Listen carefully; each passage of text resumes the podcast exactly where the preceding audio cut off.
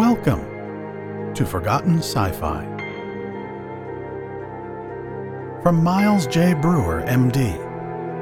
This is The Appendix and the Spectacles.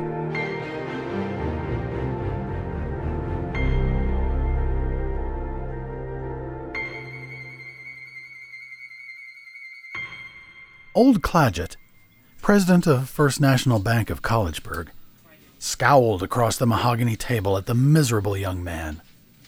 He was all hunched up into great rolls and hanging pouches, and he scowled till the room grew gloomy, and the ceiling seemed to lower. I'm running a bank, not a charity club. He growled, planting his fist on the table. Bookstrom winced and then controlled himself with a little shiver. But, sir, He protested. all I ask for is an extension of time on this note. I could easily pay it out in three or four years. If you force me to pay it now, I shall have to give up my medical course. Harsh, inchoate, guttural noises issued from Clagett's throat. This bank isn't looking after little boys and their dreams. He snarled. This note is due and you pay it. You're able bodied and can work. Mechanically, as in a daze, Bookstrom took out a wallet and counted out the money. When the sum was complete, he had ten dollars left. The hope that had spurred him on through several years of hardship and difficulty, the hope of graduating as a physician and having a practice of his own, now was gone. He was at the end of his resources. Once the medical course was interrupted, he knew there was no hope of getting back to it. Nowadays, the study of medicine is too strenuous. There is no dallying on the path to an MD degree. He went straight over to the university to apply for an instructorship in applied mathematics that had recently been offered to him. In the movies and in the novels, an ogre like Clagett usually meets with some kind of retribution before long. The Black Hand gets him, or a wronged debtor poisons him, or a brick house collapses on his head. But Clagett lived along in Collegeburg, growing more and more prosperous. He was bound to grow wealthy because he took all he could get from everybody and never gave anybody anything. He kept growing a little grayer and a little fatter and seemed to derive more and more pleasure and happiness from preying financially on his fellow beings. And he seemed as safe as the rock of Gibraltar. Then, after 15 years, a sudden attack of acute appendicitis got him. That morning he had sat at his desk and dictated letters to his directors, commanding them to be present at a meeting four days hence, without fail. The bank was taking over a big estate as trustee, and unless each director signed the contract personally, the deal was lost, and with it, a fat fee. In the afternoon, he was in bed groaning with pain and cursing the doctor for not curing him at once. Appendicitis! He shrieked. Impossible! Dr. Banza bowed and said nothing. With delicate fingertips, he felt of the muscles in the right lower quadrant of the abdomen. He shook his head over the thermometer that he took out of the sick man's mouth. He withdrew a drop of blood from the patient's fingertip into a tiny pipette and took it away with him. He was back in an hour, and Clagett read the verdict in his face. Operation! He yowled like a whipped boy. I can't have an operation, I'll die! He seemed to consider it the doctor's fault that he had appendicitis and would have to have an operation. Say, He said more rationally as an idea occurred to him. do you realize that I've got an important directors' meeting in three days? I can't miss that for any operation. Now listen, be sensible. I'll give you a thousand dollars if you get me to that meeting in good shape. Dr. Banza shrugged his shoulders. I'm going to dinner now, he said in a voice that one uses to a peevish child. You have two or three hours in which to think it over. By that time, I'm afraid, you will be an emergency. Dr. Banza sauntered thoughtfully over to the college tavern and, walking in, looked around for a table at which to eat his dinner. He felt his shoulder touched, Sit down and eat with me. invited his unnoticed friend. Why, hello, Bookstrom. Cried warmly as he perceived who it was. Hello yourself. Returned Bookstrom, now portly and cheerful enough, with a little twinkle in each eye. But what's the matter? You look dark and discouraged. So, over the dinner, Banza told his friend about the annoying dilemma with the obdurate and irascible Clagett, who threatened certain ruin to his career. I feel like telling him to go to hell, Dr. Banza concluded. Bookstrom sat a long time in silent thought. His elbows leaned on the table, sizzling a little tune through his cupped hands. Just the thing I've been looking for. He said at last slowly, as though he had come to a difficult decision. Do you want to listen to a little lecture, Banza? Then you can decide whether I can help you or not. If you can help me, you're some medicine man. Shoot the lecture, though. Dr. Banza leaned back and waited, with much outward show of patience. You remember Opened Bookstrom. that I had a couple of years of medical college work and had to quit? That accounts for my having gotten this idea so suddenly just now. My present title of Professor of Applied Mathematics is not an empty one. I've applied some mathematics this time, I'll tell the world. You hear a lot about the fourth dimension nowadays. Most people snort when you mention it. Some point a finger at you, or grab your coat lapel and ask you what it is. I don't know what it is. Don't get to imagining that I've discovered what the fourth dimension is. But I don't know what light is or what gravitation is, except in a pure mathematics sense. Yet, I utilize light and gravitation in a practical way every day, do I not? Well, I've learned how to utilize the fourth dimension without knowing what it is. And here's how we can apply it to your Clagett. Only, I've got an ancient grudge against that bird, and he's got to pay me back in real money for it, right now. You take your thousand, and get a thousand for me. Now, how can we use the fourth dimension to help him? In order to explain it, I'll have to illustrate with an example from a two dimensional plane of existence. Suppose you and Clagett were two dimensional beings confined to the plane of this sheet of paper. You could move about in any direction upon the paper, but you could not get upwards off of it. Here's Clagett. You can go all around him, but you can't jump over him any more than you can turn yourself inside out. The only way that you, a two dimensional surgeon, can remove an appendix from this two dimensional wretch is to make a hole somewhere in his circumference. Reach in, separate the dewjigger from its attachments, and pull it out, all limited to the surface of the paper. Is that plain so far? Banza nodded without interrupting. But suppose some professor of applied mathematics arranges it so that you can rise slightly, infinitely slightly above the plane of the paper. Then you can get Clagett's appendix out without making any break in his circumference. All you do is to get up above him, locate your appendix, and reach down or lower yourself down to the original plane and whisk out the appendix. He, being confined to the two dimensional plane of the paper, cannot see how you do it or comprehend how. But here you are, back down to the plane of the paper again beside Clagett, with the appendix in your hand, and he marvels how you did it. Brilliant reasoning, Dr. Banza admitted. But unfortunately for its value in this emergency, Clagett is a three dimensional old hulk, and so am I. To proceed, Bookstrom made a show of ignoring the interruption.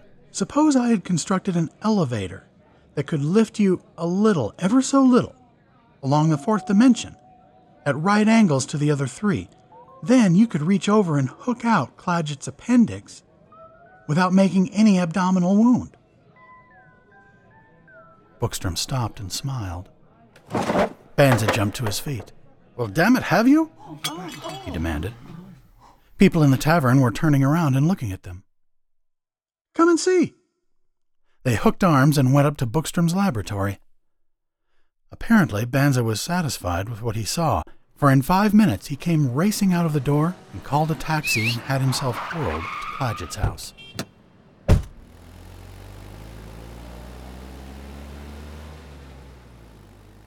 There, he had some trouble about the $2,000 in advance.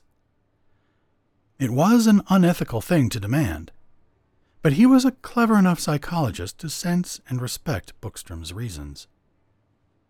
I found a specialist, he announced, and am personally convinced that he can do what you want. With the next two days quiet in bed and subsequent care and diet, you can get to the meeting. Go ahead, then, moaned Cladgett. But this man wants a thousand dollars and insists that his thousand and mine must both be paid in advance, said Banza meekly. Cladgett rose up in bed. Oh, you doctors are a bunch of robbers, he shouted. Oh! Then he groaned and fell back again. The appendicitis was too much for him. A pain as sustained and long enduring as that of an acute appendicitis will compel anyone to do anything. Soon Cladgett and a nurse were in an ambulance speeding toward the university, and Banza had two checks in his pocket. Bookstrom was all ready. A half dozen simple surgical instruments to suffice for actually detaching the appendix were sterilized and covered. He put Cladgett on a long wooden table and asked the nurse to sit at his head with a chloroform mask with orders to use it if he complained. He directed Banza to scrub his hands. Beside Cladgett was the elevator. There wasn't much to the machine. All great things are simple, I suppose. There were three trussed beams of aluminum at right angles to each other, each with a cylinder and plunger, and from them, toggles coming together at a point where there was a sort of universal joint, topped by a mat of thick rubber. That was all. You mean for me to get on that thing and be shoved somewhere into nowhere? Banza looked worried. I won't insist. Bookstrom smiled. No thanks. Banza backed away with alacrity. I'll give him whatever anesthetic he needs. Banza was no doubt uncomfortable with the responsibility, for the patient was seriously ill. Fine. Bookstrom seemed to be enjoying the situation thoroughly. I still know how to whack off an appendix. That's elementary surgery. Amateur stuff. A storm of protest broke from Cladgett. I don't want to be operated. You promised. He wrung his hands and beat his heels upon the table. We promised, said Bookstrom sweetly, that we would not open you up. You'll never find a scratch on yourself.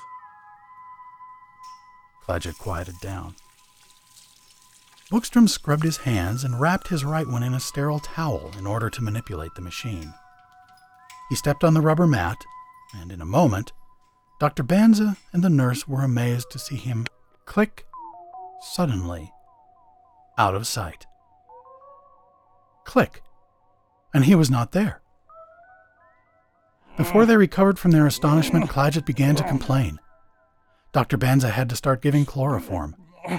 He gave it slowly and cautiously, while Cladgett groaned and cursed and threshed himself about. Lie still, you fool! Shouted Bookstrom's voice in a preoccupied way just beside them. It made their flesh creep, for he was not there. Gradually, the patient quieted down and breathed deeply and the doctor and the nurse took a breath of relief and had time to wonder about everything. There was another click, and there stood Bookstrom with a tray of bloody instruments in his hand. Pippin! He exclaimed enthusiastically, pointing to the appendix. It was swollen to the size of a thumb with purple blotches of congestion, black areas of gangrene, and yellow patches of fibrin. You're not such a bad diagnostician, Banza. Put it in formalin to show him how sick he was, suggested Banza. You'll have a fat time proving to anybody that it was taken out of him. Forget it and deposit your check. Someday, when you get up your nerve, let me show you how it feels to see the inside of a man, all at once, everything working. Claggett was much better the next day. His pain was all gone, and he did not feel the terrible, prostrating sickness of the day before. As soon as he awoke, he felt himself all over for an operation wound, and finding none, mumbled to himself surlily for a while. The second day, his fever was gone, and he was ravenously hungry. On the third day, he was merely tired. On the fourth day, he went to the directors' meeting in his own car, grumbling that he had never had any appendicitis anyhow, and that the doctors had defrauded him of $2,000. Got a notion to sue you for damages. May do it yet. He snarled at Dr. Banza. I'll include the value of my spectacles. You smashed them for me somewhere. Damn carelessness. Dr. Banza bowed himself out. The next time he needs a doctor, he said to himself, he can call one from Madagascar before I'll go to see him. But Dr. Banza was no different from any other good physician. It wasn't two weeks before Claggett called him, and again he was fool enough to go, as he himself expressed it. This time Claggett was not in bed. He was nursing his hemispherical abdomen in an armchair.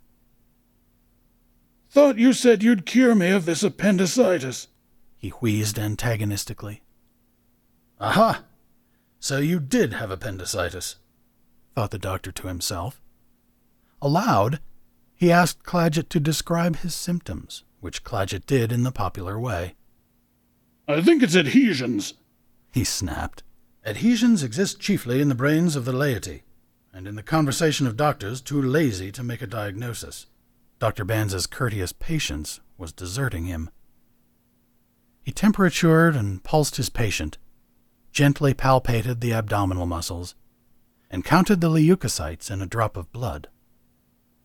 You do have a tender spot, he mused, and possibly a slight palpable mass, but no signs of any infectious process, no muscle rigidity. Is it getting worse? Getting worse every day, he groaned histrionically. What is it, Doc? Dr. Banza resisted heroically the temptation to tell him that he had carcinoma of the ovary, and said instead with studied care, I can't be quite sure until we have an x ray. Can you come down to the office?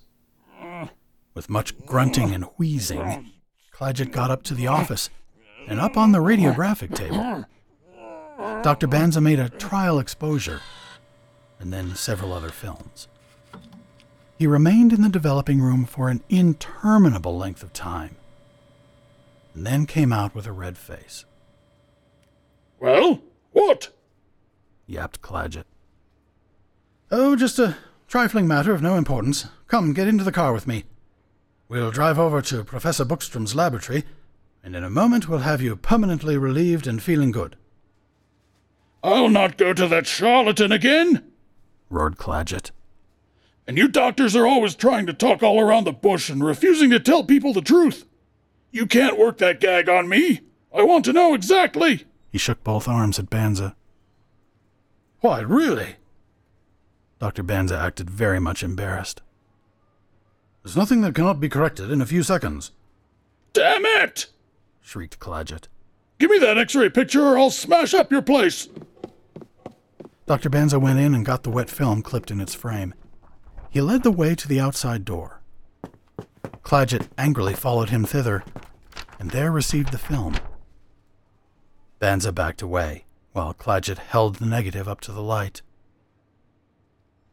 There, very plainly visible in the right lower quadrant of the abdomen, was a pair of old fashioned pince nez spectacles. Strange heavings and tremors seemed to traverse Cladgett's bulk, showing through his clothes. He shook and undulated and heaved suddenly in spots. His face turned alternately white and purple.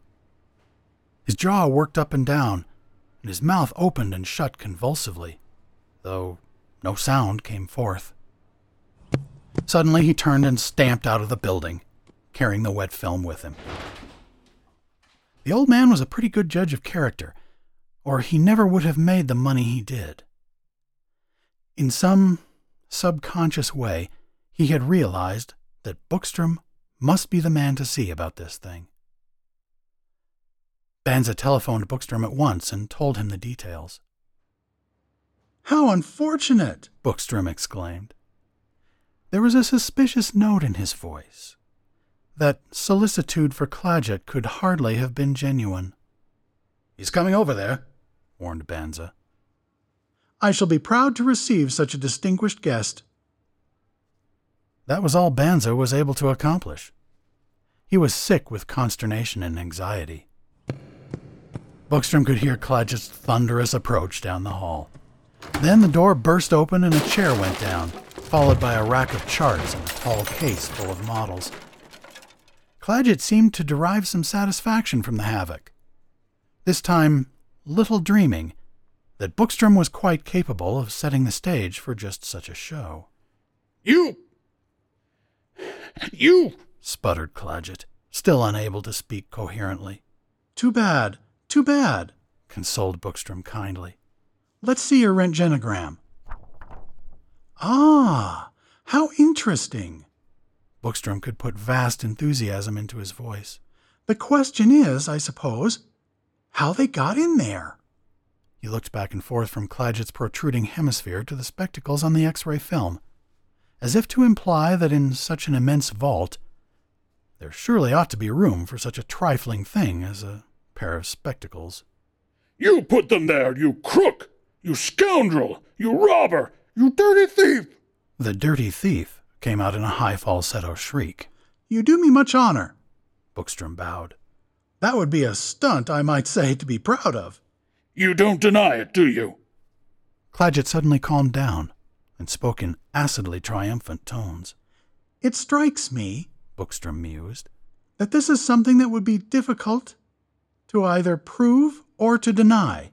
I've got the goods on you. Claggett spoke coldly, just as he had on that occasion fifteen years before. You either pay me $50,000 damages, or this goes to court at once. My dear sir, Bookstrom bowed gravely. You or anyone else have a standing invitation to go through my effects.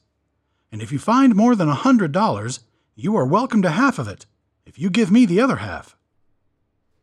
Claggett did not know how to reply to this. I'm suing you for damages at once. His words came like blows from a pile driver. Bookstrom bowed him out with a smile. The damage suit created considerable flair in the headlines.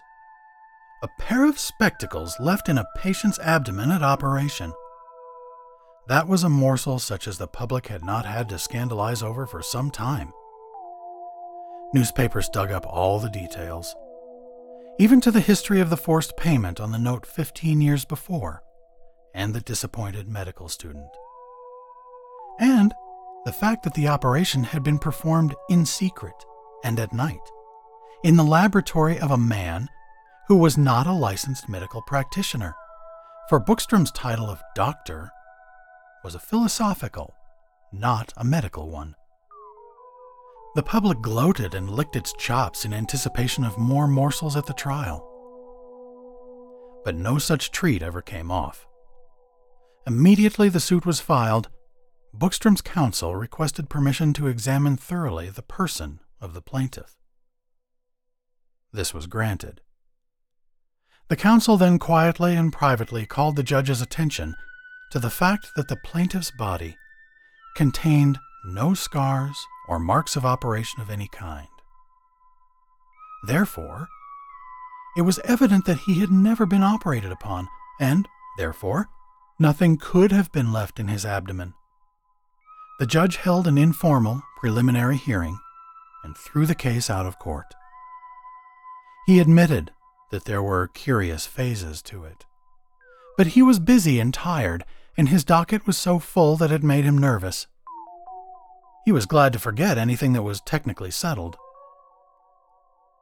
Claggett continued to grow sicker. The pain and the lump in his side increased. In another two weeks, he was a miserable man. He still managed to be up and about a little, but his face was drawn from suffering and rage, and pains racked him constantly. He had lost 25 pounds in weight and looked like a wretched shadow of his former self.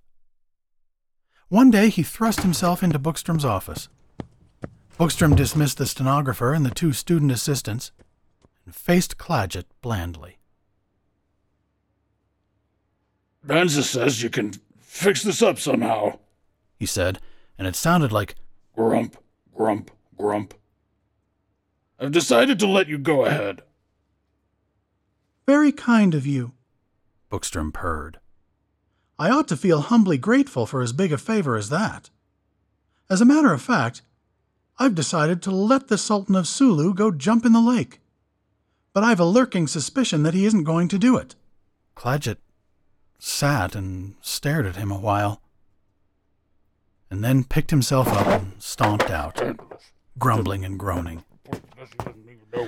The next day, Dr. Banza brought him into Dr. Bookstrom's laboratory. He eased himself down into a chair before saying anything. I'm convinced that Banza's right and that you can help me. Now, what's your robber's price? It's a highway robber's price, with the accent on the high, murmured Bookstrom deprecatingly. Well, out with it, you! There, Claggett wisely checked himself. I ask nothing whatever for myself, said Bookstrom, suddenly becoming serious. But if you want me to get those spectacles out of you, right here and now, you settle a sum to found a students' fund to loan money to worthy and needy scientific students, which they may pay back when they are established and earning money. I think when you spoke to me about a damage suit, you mentioned the sum of $50,000. Let's call it that. $50,000! Screamed Claggett in a high falsetto. He was weak and unstable. That's preposterous! That's criminal extortion! This transaction is not of my seeking, Bookstrom suggested. You fixed it all up on me. Claggett wailed, but his voice sank toward the end. Tell that to the judge. Or go to a surgeon and have him open you up and take them out. That would come cheaper. Operation! Shrieked Claggett. I can't stand an operation. He looked desperately at Banza, but there was no hope there. This seems to me a wonderful opportunity, Banza said, for you to do a public service and distinguish yourself in the community. I'm sure that amount of money will not affect you seriously. Claggett started for the door, and then groaned and fell back heavily into his chair. Oh. Oh. Oh. He sat groaning for a while, his suffering being mental as well as physical. Finally, he reached into his pocket for his pen and his checkbook. He kept on groaning as he wrote out a check and flung it on the table.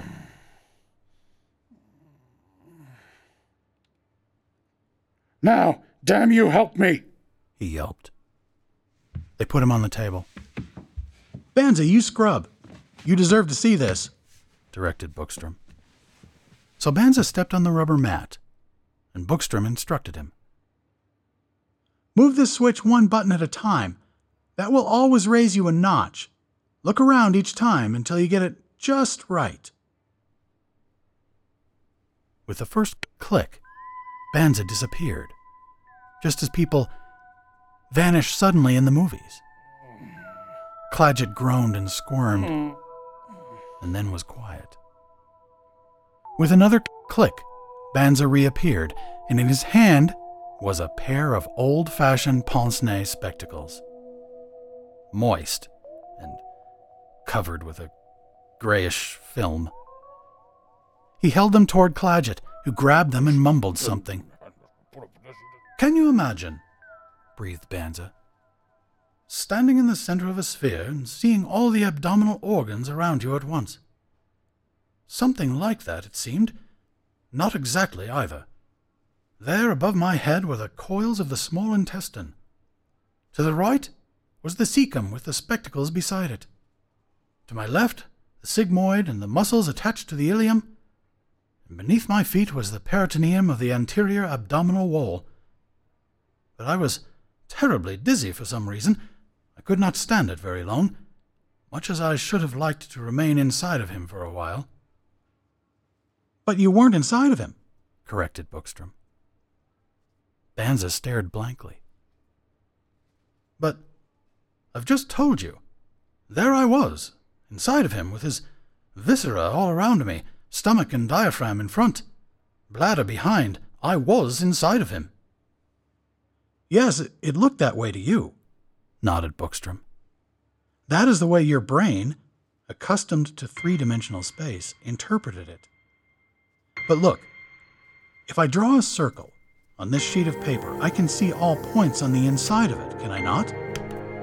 Yet, if you were a two dimensional being, I would have a hard time convincing you that I am not inside the circle.